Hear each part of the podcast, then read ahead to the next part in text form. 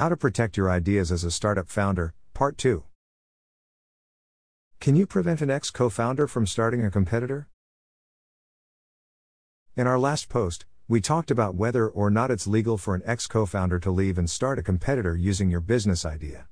This time, we want to talk about big question number two how can you prevent that? Make sure co founders hand over their intellectual property. This is perhaps the best way to prevent a future IP dispute with departing co founders.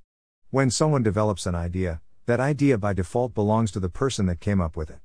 So if you want the idea to belong to the company and its owners, in shares corresponding to ownership percentage, you need co founders to formally hand over, the legal term is assign, those ideas to the company. Talk to your lawyer about drafting an intellectual property assignment for all the co founders to sign. Hot tip this is also something you'll want to put in employment agreements and contracts with 1,099 employees. Mark information as confidential. To qualify as legally protected confidential information in the eyes of the law, among other factors, the relevant information must be reasonably protected and shared in confidence.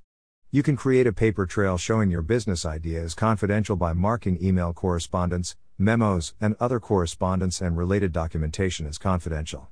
Remind co founders in to be discreet about sharing the business idea unless the company is doing so as part of a mentor relationship or an investor pitch. Make sure co founders sign a confidentiality agreement. Having you and your co founders sign a non disclosure agreement, or NDA, is another way to provide some level of protection for your business ideas. These agreements bind the signers not to reveal the information subject to the agreement, and they're enforceable so long as the signer is receiving something of value in return, such as equity. If a co founder has signed an NDA and then leaves to start a company based on the same idea, you may have a breach of contract claim based on their violating the NDA. Have realistic expectations. Be aware that it's very difficult to entirely prevent someone from taking your business idea. The measures we outline here provide some protection but never guarantee the outcome you want. And even if you've done everything right, it may not make financial sense to sue an ex founder or their company. Courts will require a showing of damages, quantifiable losses related to the theft, and in the early days of a startup, those losses are hard to show. That said, taking the steps we describe here can discourage an ex partner from stealing your ideas.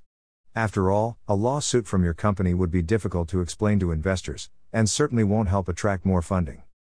In part 3, we'll tackle this issue from another perspective. What if you're the ex founder, and you want to make sure you didn't accidentally hand over your million dollar idea?